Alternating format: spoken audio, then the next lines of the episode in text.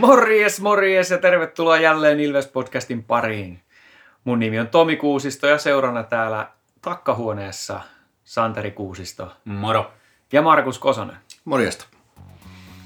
Lähdetään heti otteluraporttiosioon. Tässä on aika paljon läpikäytävää. Ensimmäinen peli Ilves Jukurit.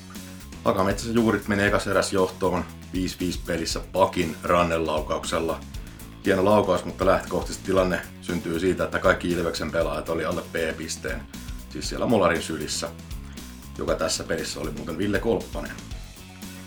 Ekan lopulla Emeli Suomi tasoitti pitkän hyökkäyksen jälkeen YVllä, kiersi koko kentän ja laukoi keskeltä. Meni ehkä vähän helposti maaliin, mutta tasoitus tuli siitä. Ilveksen johtomaali syntyi myös ylivoimalla toisessa erässä. Maalahti laittoi hyvän rypälekiekon viivasta ja maalilla oli ruuhkaa, josta Robi napautti ohjurin 2-1. Kolmannes eräs nähtiin upea yksilösuoritus, kun Robi Järventie sai luistelun kiekon omalla sinisellä. Väyrynen koitti tarjota syöttösuuntaan, mutta Robilla, Robilla oli niin vauhdit päällä, että päätti itse haastaa Jukurien kolme puolustavaa pelaajaa. Pakilta putket, taklauksen väistö ja tuima ranne takanurkkaan. Röyhkeä taitava esitys ja Ilves johtoon 3-1. Kolmannen erän loppupuolella Jukurit vielä kaventaa kolmeen kahteen. Hatakalla annetaan painetta omassa päässä ja hän antaa vähän semmonen arvattavan rystysyötön laitaan, jonka Jukurit katkaisee ja saa siitä tilanteesta sitten Brandon Jip parhaasta maalisektorista paikan Ilveksen neljän pelaajan keskeltä. Hieno maali. Kolppaselle voittopeli ja yli 91 torjuntaprosentti. Tasainen matsi, jossa Ilveksen hyvä oli parempi kuin Jukurien. Tai sanotaan vaikka niin, että Ilveksen alivoima toimi. Ilves pääsi laukomaan enemmän ja paremmilta paikoilta maalin eestä, mutta torjunnat lähes, lähes tasan. Ilves voittaa 3-2. Seuraavaksi oli vie- vieraspeli Kärppiä vastaan. Alussa oli heti vauhdikasta kiekkoa, Suomella ja Päkkilällä oli hyvät paikat, mutta Kärppien Tieksola teki jonkun jalan kautta säkällä yhteen nollaan.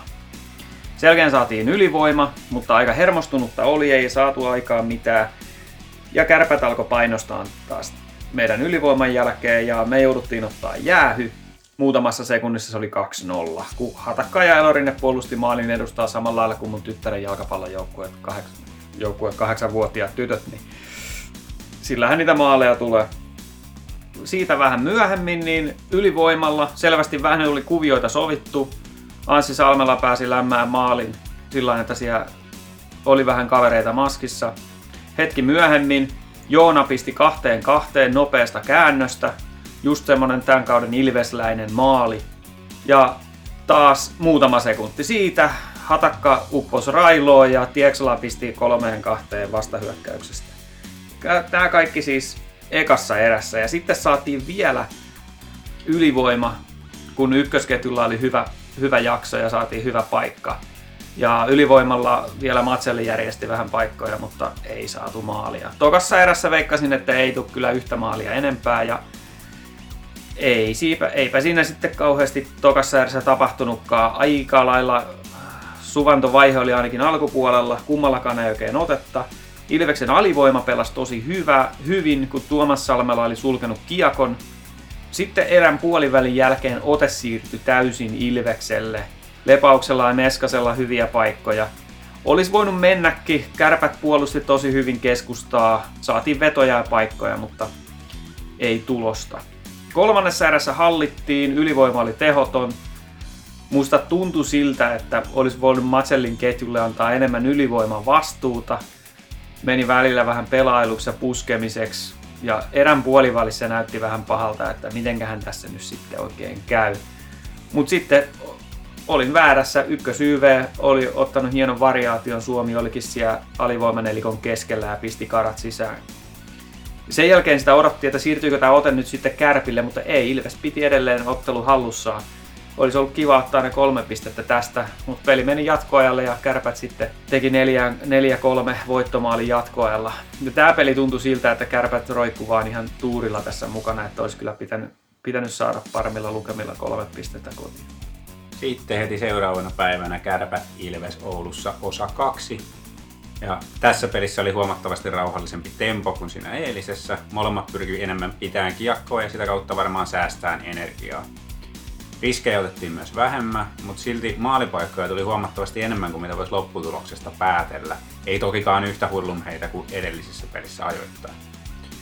Ensimmäisessä erässä Ilveksellä oli aavistuksen paremmat paikat, mutta silti mentiin 0-0 tilanteesta erätavoilla.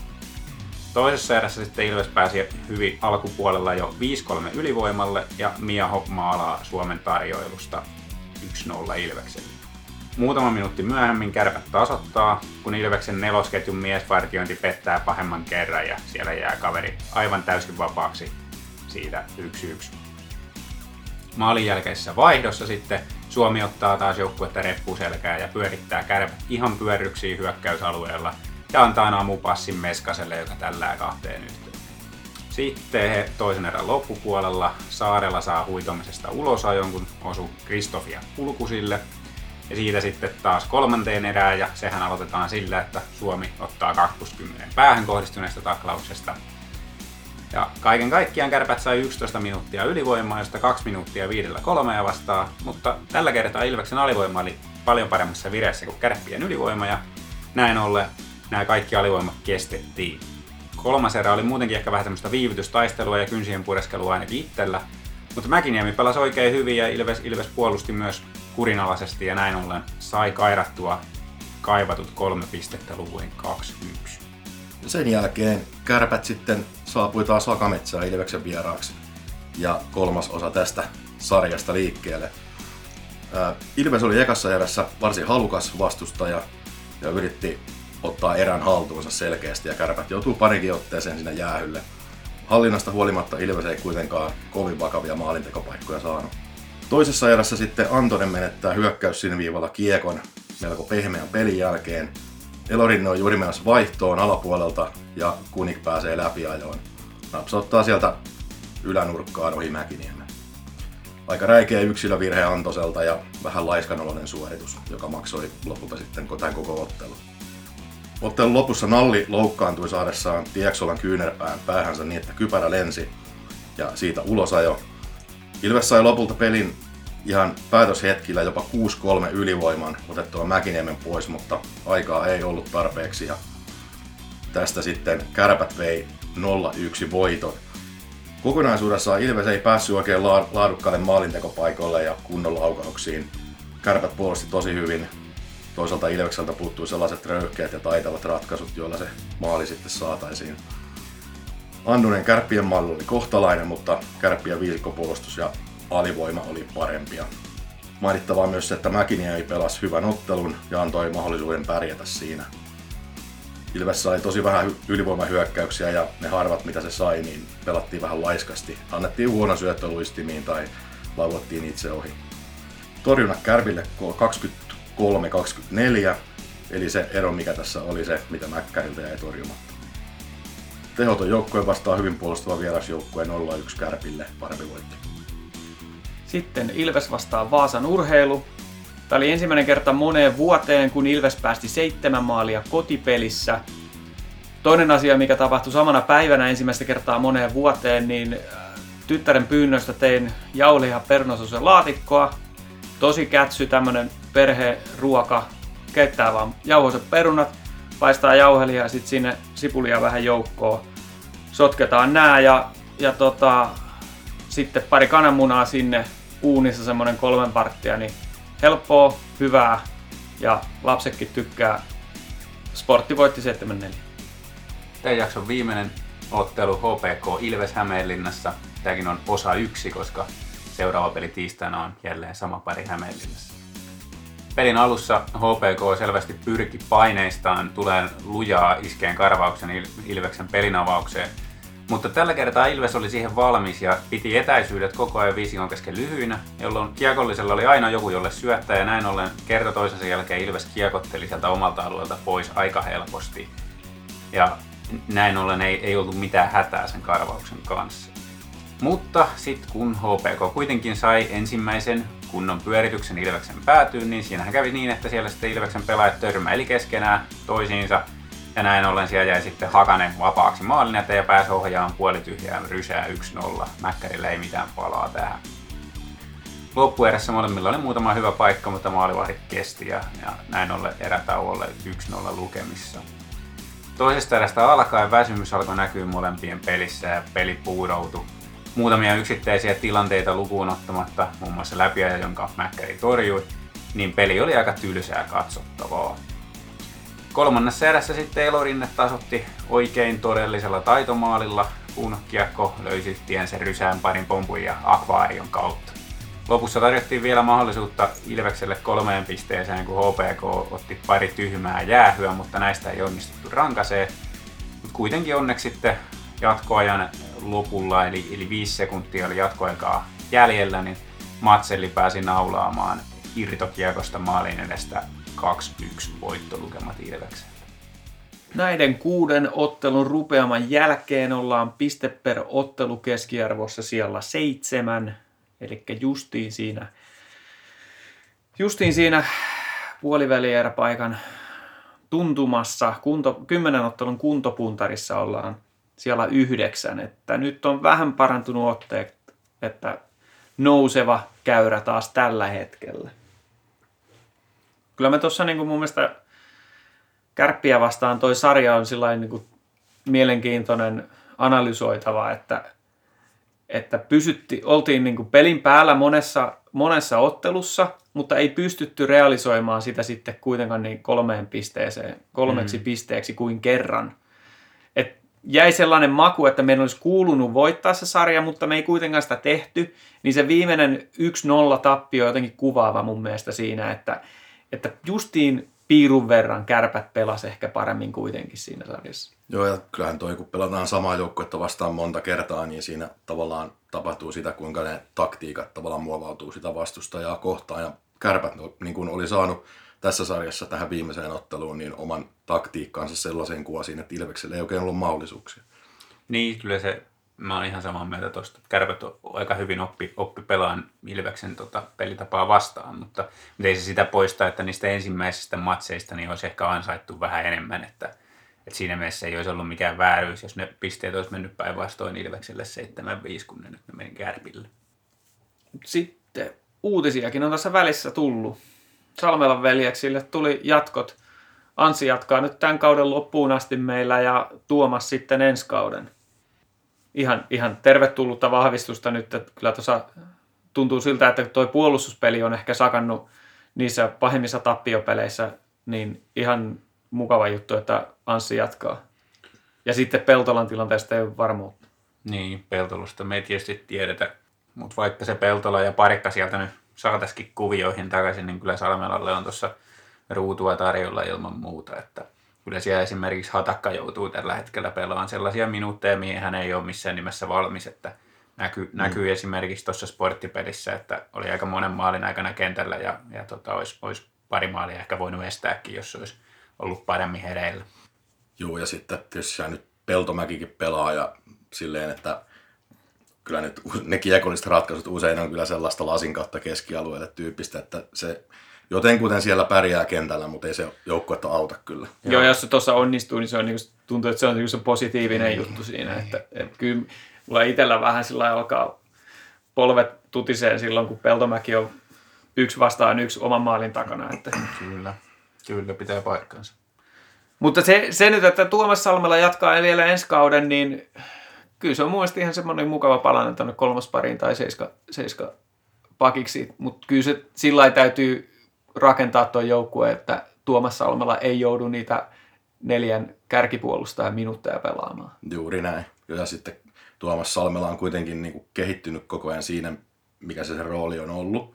Ja se on ehdottomasti mun mielestä nykyään niin kuin ansaitsee paikkansa siinä kuuden parhaan pakin joukossa kuitenkin tässä nykyisessä kokoonpanossa, että ei, mun mielestä ei kannattaisi niin päästä pois tuollaista pelaajaa, koska mm. sellaisia tarvitaan kuitenkin myöhemmin. Mm. Mä oon ihan samaa mieltä. On, on kuitenkin aina, aina asenteella mukana, eikä, eikä niin kuin kuitenkaan ole semmoinen pelaaja, joka, joka tekisi järkyttävästi virheitä tai, tai muuten maksaisi joukkueelle pisteitä, vaan niin kuin sen asenteen lisäksi pystyy pelaamaan pelitavan mukaisesti. Siellä kolmosparin minuuteilla niin oikein hyvä pakki siihen hommaan ja Ja kuhan on niitä kiekollisia pakkeja sitten vähän enempi myös, niin, niin tota, Salmella saa hoitaa sitä omaa, omaa ruutuensa, niin se menee oikein hyvin.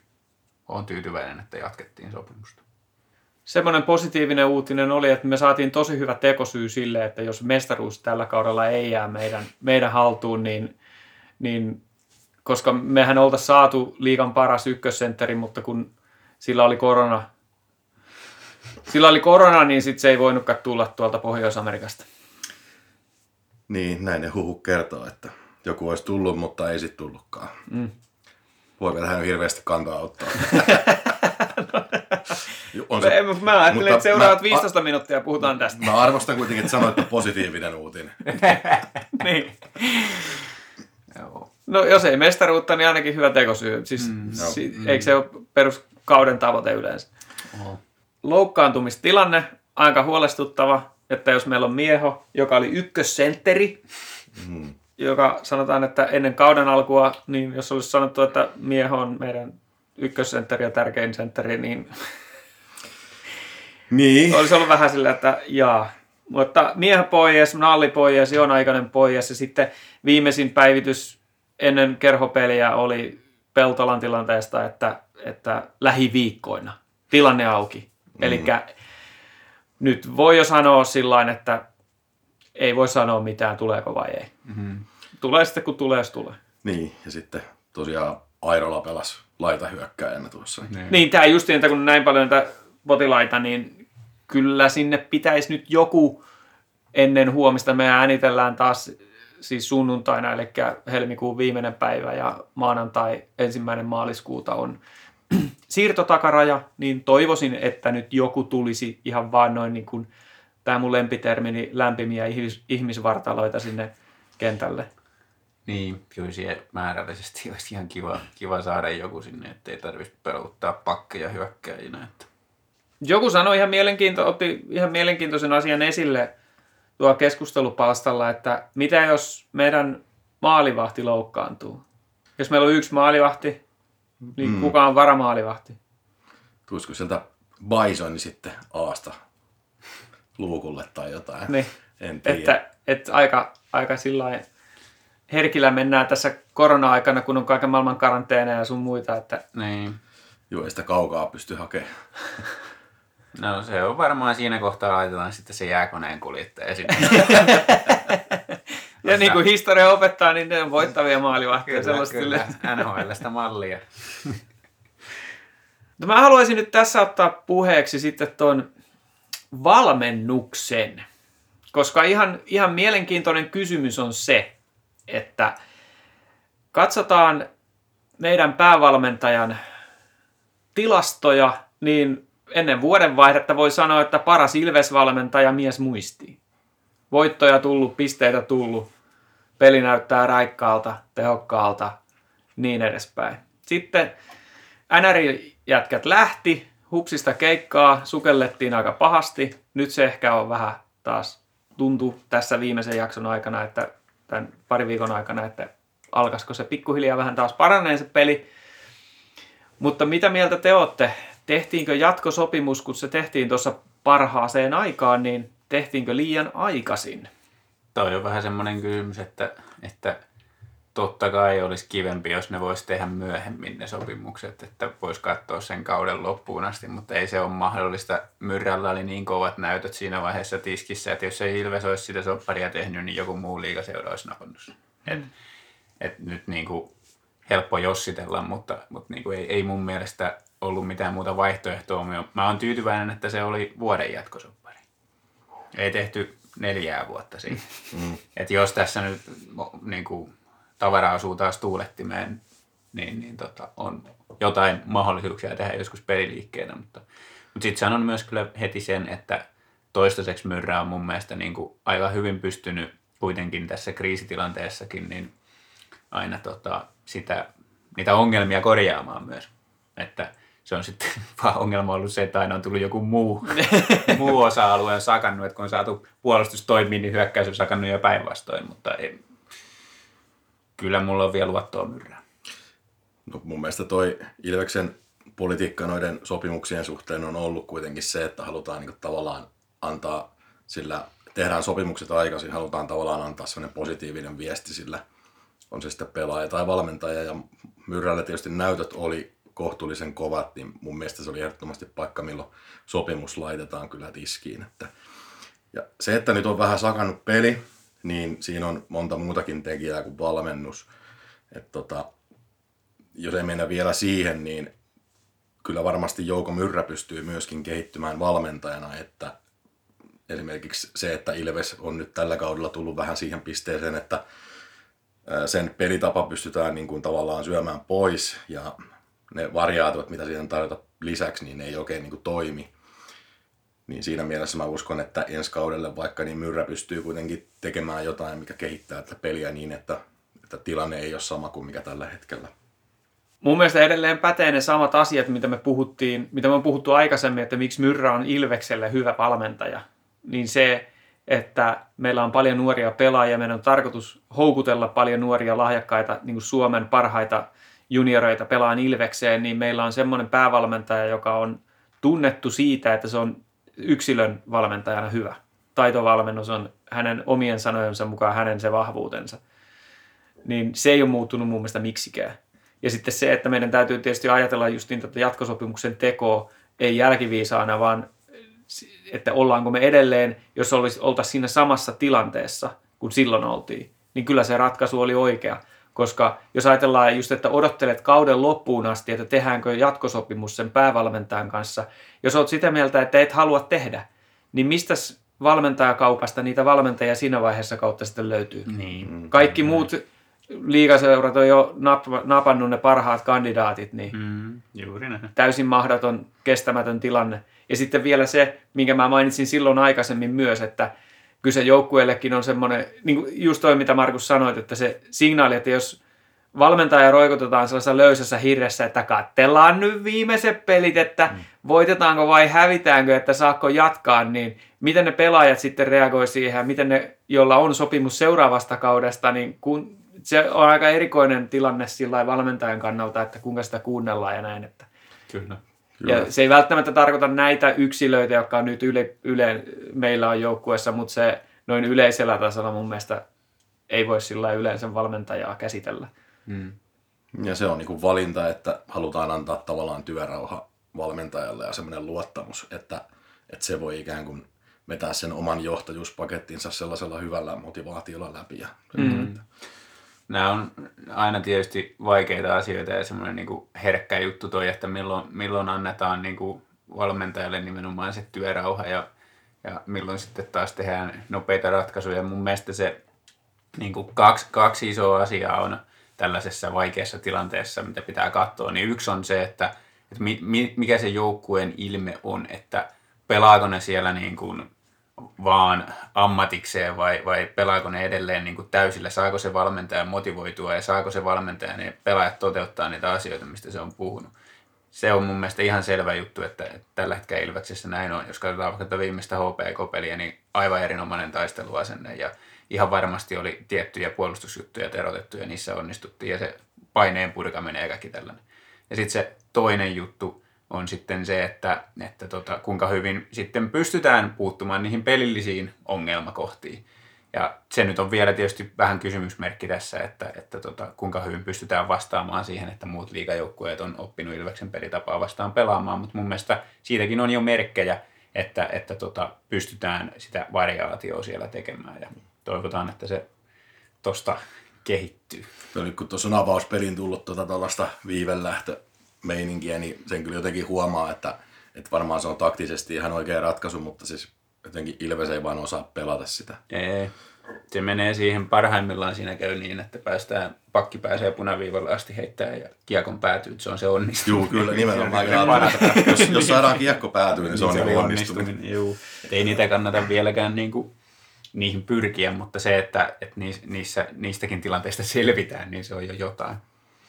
Mutta toi eilen kerhopelin erätauolla vai oliko ennen peliä, kun haastateltiin Koskelaa, urheilutoimenjohtajaa ja kysyttiin nimenomaan Myrrän tilanteesta, niin Koskela kyllä sillä osasi hienosti pukea sen sanoiksi, että, että yhdessä tehdään töitä ja kaikki tiedostaa nämä realiteetit. Tämä oli se sanoma, mikä mm. hänellä on. Ja rivien välistä, siis, tai siis miten minä tämän kuulen, on se, että Koskela ja Jalo tietävät, että meiltä puuttuu esimerkiksi keskushyökkääjiä, semmoinen ehkä kolme, niin, mm. niin jos jos sitten ajatellaan justiin näitä viivelähtöjä, tällaista rintamahyökkäystä, ja sitten meille ei ole, siitä otetaan yksi palanen kokonaan mm. pois, joka on aika olennainen, se hyvä keskushyökkääjä, niin miten paljon sä voit sitten valmentajaa syyttää siitä, niin kuulostaa mun mielestä justiin siltä, että se siellä meidän organisaatiossa ei tehdä hätäisiä ratkaisuja sen mm. takia, että peli ei kulje, että pistetään valmentaa pihalle, kun tiedostetaan se, että se pelaajamateriaali nyt ei välttämättä tue sitä, että se voisi mennä niin, paremmin. Kyllä, ja se on tärkeintä on just niin kuin kuunnella sitä jouk- joukkueen tilannetta, että eihän me täältä katsomosta pystytä niin hyvin sanomaan, että mikä siellä on tilanne, mutta se, että, että sama urheilujohto meillä antoi kivelle kenkää seitsemän pelin jälkeen. Ja siinä on varmasti ollut niin kuin tilanne se, että, että silloin on niin kuin nähty, että, että se joukkueen sisällä se henki ei ole sellainen, että sieltä se homma kääntyy. Ja silloin ei kannata antaa valmentajalle lisää aikaa välttämättä, vaan, vaan silloin täytyy tehdä nopeita ratkaisuja. Mutta tästä me nyt jo, kun tässä nyt on tätä kriisifruttia syöty hetken aikaa, niin on, on saatu niin kuin va- varmistus sille asialle, mitä mä silloin jo ajattelin, että tuskin Ilveksen urheilujohto niin äkkipikainen että joka kerta, jos sulla menee seitsemän peliä huonosti, niin valmennus saa kenkää. Että Myrrä on saanut luottoa ja tietysti tämä nyt on Myrrälle niin kuin se ensimmäinen niin kuin iso koetinkivi tässä mielessä, että tällaista vaikeu, ajanjaksoa ei ole Ilveksellä ollut hänen aikanaan. Ja sehän nyt on itsessään jo todella poikkeuksellista, että mitenkä valmentaja saa paketin pidettyä niin hyvin, niin pitkään kasassa kuin Myrrä on saanut. Mutta jossain vaiheessa se väistämättä tulee se heikompi jakso, nyt se on tullut ja nyt nähdään sitten, että miten siitä selvitään. Ja realiteetit tietää just kaikki, että, että niitä ongelmiahan on rosterissa myös monenlaisia. Niin, niitä muitakin ongelmia, mukaan lukeen semmoinen ongelma, mistä vähän niin kuin sovittiin, että ei puhuta sanallakaan, ja, jolle myrrä ei voi mitään. niin, mm. kyllä. Niin tota, jääköön kuulijoiden arvattavaksi, mikä se olisi sitten se mm. ongelma. Mm. Mutta on tossa silleen, että jotain sarjataulukkoa katsoo ja sitten mietitään, että me ollaan nyt niinku kriisissä ja näin, niin että vaikka Ilves on niinku kahdeksantena sarjataulukossa, niin siitä on niinku neljä pistettä neljänteen sijaan. Mm. Että tietyllä, tietyllä tavalla nyt on ihan vielä mahdollista tehdä se... Kolmannes runkosarjaa jäljellä. Niin, Kolmannes. Niin, tässä mm. pystytään niinku ihan mihin vaan vielä. Et tuskin nyt ehkä päästään niinku tässä siihen lukopauhtiin, mutta päästään kyllä varmasti tuonne oikealle puolelle viivaan. Kyllä. Ja se, mikä siinä nyt on ratkaisevaa, niin on se, että kuinka, kuinka niin kuin saadaan sitä tasaisuutta sinne otteisiin. Että niin kuin ne sanoi tuo tuota Seemoren lähetyksessä hienosti tästä, että Ilveksen ongelma viime aikoina on ollut se, että silloin kun hyökkäyspeli toimii, niin puolustus sakkaa, ja kun puolustus toimii, niin hyökkäyspeli sakkaa. Jos, mm. niin, niin se, että jotenkin se täytyy saada se niin kuin kokonaispaketti pysymään kasassa paremmin. Että, että se, se on liian paljon vaihtelee, että kärppiä vastaan oli hyviä pelejä ja sitten tuli sporttia vastaan täydellinen mahalasku ja, ja näin poispäin, niin, niin tota, se on, mennäänkö tässä taas tähän kliseeseen, että se on tämmöisen nuoren joukkueen ongelma. Meillä on avainasemassa just joku hatakka, minkä sä mm. otit esille sieltä, että, että sitten kun sellaisten pelaajien, jotka saa paljon minuutteja, niin otteet ailahtelee, niin sitten, sitten myös tulokset ailahtelee koko joukkueella.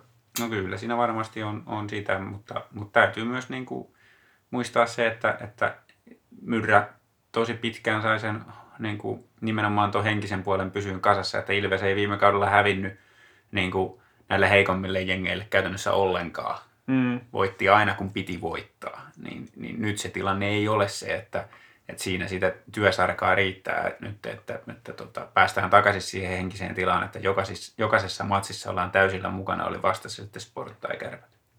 Kyllä mä tuon, mitä sä viittasit tuohon Karri Kivenpotkuihin, niin hmm. jotenkin mä tulkitsen tämän asetelman sillä että silloin johdossa nähtiin, että, että tällä materiaalilla nämä tulokset täytyy olla erilaisia. Ja tämä hmm. pitää äkkiä kääntää tämä laiva, muuten tämä kausi menee, menee ohitte. Hmm. Kun taas nyt on tilanne se, tietysti taloudelliset, taloudelliset syyt on yksi iso osa. Meillä ei välttämättä nyt just varaa hmm. maksaa kauhean monelle valmentajalle. Niin niin tota, nyt johto näkee sen niin, että tällä materiaalilla nämä tulokset on niin kuin hyväksyttävissä.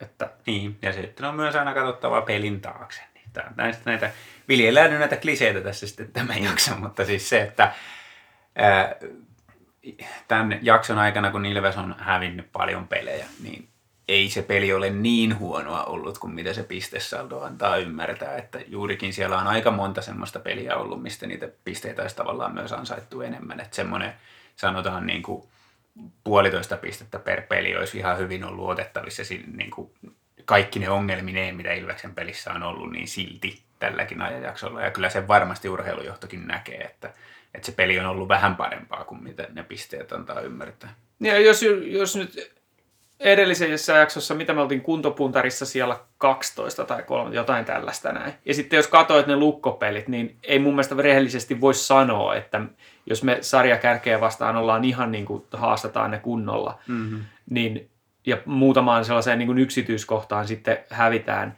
niin että me oltais, ei, silloin ei voi sanoa, että me ollaan yksi liikan huonoimpia joukkueita. Ei. Se tässä on niin kuin se ongelma vähän niin kuin ehkä, että kun Ilves on pelannut niin kuin nyt vaikka sanotaan tasaisia otteluita.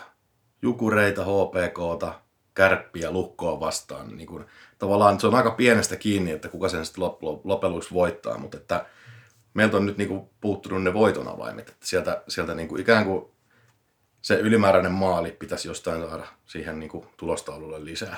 Että... Oliko se kymmenestä viime ottelusta yhdeksän on päättynyt maalin erolla tai niin, joku tämmöinen? Niin, tämä on niin kuin tiukkaa, tiukkaa peliä, että, että se vaan, että no liiga on aika tasainen kai mm. tällä kaudella, mm. mutta mm. että silti silloin alkukaudesta meillä löytyy ne pelaajat, jotka pysty, pysty tekemään sen ylimääräisen. Niin, niin kyllä. Nyt vaan täytyisi samaan aikaan, kun muut joukkueet pystyy lukemaan Ilveksen hyökkäyspeliä ja sen takia Ilves on ollut vähän tehotonkin ja näin, niin pitäisi vaan löytyä sieltä ne ratkaisupelaajat jostain ihmeestä. Että...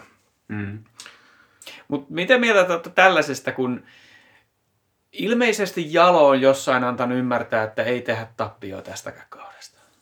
Niin mä oon jostain ollut lukevina. Niin. Ainakin sanonut, että tämän korona-ajan niin kuin selvitään niin. tästä niin kuin näin. Miten te näkisitte sitten ensi kausi, kun on ensimmäinen kausi tuolla ratamettässä, niin pitäisikö siihen joukkueeseen panostaa jopa pienellä riskillä? Että sa, sa, saisi kunnon aloituksen siihen uuteen halliin, jossa pitäisi se katsojamäärä olla jotain 8000 per peli?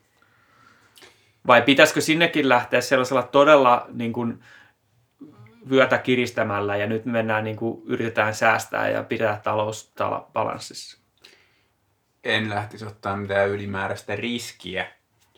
Se nyt on, täytyy tietysti niin kuin laskea se, se homma sillä tavalla, että, että kuinka paljon sinne sitä yleisöä pitää saada ja kuinka hyvin pitää pelata, että se yleisömäärä saadaan. Et niin kuin, et, et, siis riskihän sekin on, että jos lähdetään niin kuin aivan, aivan niin kuin vyötä kiristämällä ja semmoisella, että meillä on 13 paras rosteri liigassa, niin riskihän sekin on, että ei, ei, ei sillä tavalla pärjätä, mutta, mutta se, että mä niin kuin näkisin, että, että paras ratkaisu on kuitenkin se, että koitetaan saada se raha riittämään ja että koska jos sä panostat siihen joukkueeseen vähän riskillä ja sitten sit se ei niin kuin onnistukaan, niin se taloudellinen tappio voi olla aika iso. Näitä on historiassa Ilveksillä kuitenkin aika paljon. Mä oon taas sillä linjalla, että pitäisi ottaa vähän riskillä, että se on, niinku, se on vähän niin kuin juhlakausi, vähän kuin olisi Ilves sata vuotta, että nyt kun siinä siirrytään niin tuonne uudelle areenalle ja tässä on niin kuin taustalla tällainen jakso, milloin Il, niin kuin ihmiset ei pääse jääkiekkopeleihin, joka varmasti niin kuin osaltaan myöskin nostaa kiinnostusta sitten, sitten sille kaudelle. Ja en mäkään nyt tarkoita, että pitäisi jotain niin miljoonariskejä ottaa, mm-hmm. mutta sellainen niin kuin parinkymmentä prosenttia lisäsatsaus mun mielestä niin kuin ehdottomasti pitäisi, pitäisi ottaa tuohon joukkueeseen, mikä, mikä tulee availeen Ilveksen ratamettäkaudet. Mä suljen ympyrän tässä sillä lailla, että mä palaan tähän valmennukseen. Projektin, projekti, jos se olisi mennyt niin kuin ihanteellisesti, niin Karri Kivi olisi meillä edelleen valmentaja ja sillä olisi tehty sillä jatkot, että se olisi siellä tässä meidän valmentaja. Tarkoitan sitä, että meillä olisi semmoinen kokenut, menestystä saanut valmentaja, joka olisi koko aika pystynyt parantamaan tämän joukkueen otteita ja sitten muutamalla avainvahvistuksella meillä olisi top 4 rosteri ensi kaudeksi. Mutta nyt me ollaan tilanteessa, että meillä on kokematon valmentaja, jonka, jolla on kyllä hyvät näytöt noin tuloksellisesti, mutta sitten sinne voi laittaa sellaisen pienen niin kuin, alaviitteen siihen, että, että se sitten nämä NHL-vahvistukset kun lähti, dos, sanotaan, että Dostalia, Dostalia mun mielestä voi osoittaa sormella, että kuinka paljon voittoja se toi Myrrälle, niin mä en sano sitä, että mä en luota Myrrään, mutta se, että se on, se on kuitenkin vielä semmoinen epävarmempi kortti, niin sen takia mä en laittaisi ihan all in vielä ensi vuonna. Mm. Että, että pitäisi nähdä ensin se, miten se peli sitten jatkuu, kun ehkä Myrrä saa ensi kaudeksi vähän parempia palasia ja tasapainoisemmin rakennetun joukkueen, niin katsotaan sitten. Mä sanon, mutta sitten sitä seuraavalla kaudella, niin jos Ilves ei ole kamppaile ihan oikeasti runkosarjan top kolme sijoituksesta, niin se on sitten jo iso pettymys. Se on sitten jo iso pettymys. On pettymys totta kai, mutta se niinku, mä niinku vielä ehkä muotoilen tätä mun omaa näkemystäni tässä uudelleen, siis siitä, että mikä, mikä se on se niinku riskinotto. Niin mä näen, että, että Ilveksen täytyy mennä sillä tavalla seurana, niin kuin se on nyt on mennytkin, että koko ajan tehdään analyysiä siitä, että kuinka paljon sitä rahaa on tulossa sisään. Ja sen perusteella sitten voidaan käyttää sitä rahaa. Että mä luulen, että näistä just siitä syystä esimerkiksi, että kun hallin ei ole pitkään aikaan päässyt ja sitten toisekseen siitä, että, että Ratametten ensimmäinen kausi, niin myynti tulee olemaan todennäköisesti aika kovaa. Ja kun se nähdään, että myynti on kovaa, niin sitten voidaan panostaa siihen joukkueeseenkin. Et ei, ei missään nimessä ei kannata lähteä sillä asenteella, että tehdään ekasta kaudesta vaan voittoa rahallisesti ja ei yritetä edes pärjätä, vaan, vaan käytetään totta kai sitä rahaa niin kuin se, sitä mukaan, kun sitä tulee, mutta – mutta missään nimessä niin mä en lähtisi ottaa semmoista, niin kuin, että satsataan hirveästi joukkueeseen ja sitten, sitten sieltä, vaikka, vaikka siellä olisi valmentajana kuka, Pekka Virta tai Mikka Manner tai kuka, niin se on jääkiekossa kuitenkin ne niin kuin voimasuhteet heittelee niin paljon, että vaikka sulla olisi parhaat pelaajat ja paras valmentaja, niin siellä käy aika usein silti sillä että sieltä ei tulekaan mitään. Pudotaan puolivälierissä tai jotain. Et se, se niin kuin liika riskinotto se vaan tuhoaa, ton. Se, se, on eri asia, jos sulla on pankkitilillä 9 miljoonaa. Mutta ei se ei, kun se on niin kuin ihan se katastrofi. Jos sulla on liikaa sitä rahaa ja sitä mm. heitetään vaan niin kuin niin, no siis ei tonne tuuleen, niin sitten se ei ikinä organisaatio tullut siihen malliin, että ei sillä siitäkään, kestävää juu, menestystä. Ei siitäkään, ei, ei siitäkään yleensä mitään tule, mutta, mutta silloin ei sentään ole riskinä sitä, että, että seura on taas selvitystilassa. Että, että, että, tota, mutta siis on, tämä on tietysti myös asia, että, että pitäisi tietää, että mikä on niin kuin Ilveksen omistajien näkemys siitä, että jos otetaan riskiä ja se menee puihin, niin onko ne valmiit kaivaan kuvetta? Mm. Jos on, niin sitten sit voidaan ottaa enemmän riskiä. Mutta jos siellä on niin se tilanne, että, että sitten ollaan taas, niin kuin, että, että täytyy löytää joku uusi, joka laittaa rahaa sisään, Joo. niin, niin ei. siihen, ei, niin kuin, siihen tilaan ei saa joutua. Se ensi kaudesta, mutta mitäs nyt sitten, meillä on tosiaan kolmasosa runkosarjaa jäljellä mitä te ennustatte, että mikä on runkosarjan sijoitus tämän rupeaman lopuksi? No kyllä mäkin toiveikkaasti laittaisin Ilveksen vielä tuonne kuuden joukkoon, että varmasti niin kuin tästä päästään tästä nykyisestä tilanteesta pelin kanssa ja voittojen kanssa päästään niin kuin parempaan, parempaan ja kyllä sieltä niin kuin sen verran heikompia joukkoitakin löytyy sieltä kuuden sakista, että sinne päästään. Sanoisin, että sijoitus olisi viides tai kuudes. Mä en olen noin optimistinen. Mulla on semmoinen fiilis, että, että jos tuosta nyt saadaan niin kuin kurssi korjattua, pahimmat ongelmat niin kuin, tota, selätettyä, niin, niin siltikin se tämän hetkisen pelaajamateriaalin niin on niin kuin normisuoritustaso on jossain siinä niin kuin vähän, vähän yli puolitoista pistettä per peli. Niin mä en usko, että se riittää kuuden joukkoon, että sanotaan, että sijoitus on seitsemäs tai kahdeksas. Jos Markus sanoo viides ja sä sanot seitsemäs, niin mä sanon kuudes. Kiva olla tällä viimeisen arvion arvaamassa, mutta mä, mä sanon kuudes. Siihen, siihen tämä joukkue kyllä pystyy. Kuhan, kunhan, kunhan ei tulisi sitä painajaismaista toisintoa sitä yhdestä kaudesta, kun oltiin, oltiin kymmenentenä ja HPK voitti viimeiset 12 peliä ja tuli viimeisellä kierroksella ohi sieltä ja Ilves jäi 11, niin kunhan ei tapahdu sitä, niin kaikki muu on jollain lailla siedettävissä. Mä en, mä en haluaisi katsoa nyt sitä pudotuspelien ensimmäistä kierrosta. No ei. mä en haluaisi katsoa sitä. En mäkä sitä haluaisi katsoa, mutta se sieltä tulee kumminkin. Sieltä tulee tepsi ja kalpa vielä alas ja, ja tota, Ilves mahtuu sinne sisään sen jälkeen. Hyvä. Niin, tuossa on muuten nyt seuraavassa pätkässä, eikö se ole paikallispeli taas? Mm-hmm. Siinä on nyt vähän erilainen asetelma kuin mitä on viime aikoina ollut. Että, et, tota, Tappara on tällä hetkellä ehkä liigan kuumin joukkue ja Ilveksellä on omat vaikeutensa, niin hauska nähdä, että vieläkö, vieläkö kuitenkin Ilvesläinen yliote pysyy tuossa. Että, Niin. Mm. Ja mä voitettu kaksi aikaisempaa. juu, ei, ei Tappara ole vähän aikaa näitä paikallispelejä voittanut. Niillä seko aina pasma, kun tulee Ilves Niin, vastaan. todennäköisesti tälläkin kertaa pisteautomaatti tulee kyllä. Kyllä. Ihan lopettaa näin iloisiin, iloisiin tunnelmiin. Voidaan jo makustella valmiiksi sitä. Kahden viikon päästä taas uusia, uusia ajatuksia.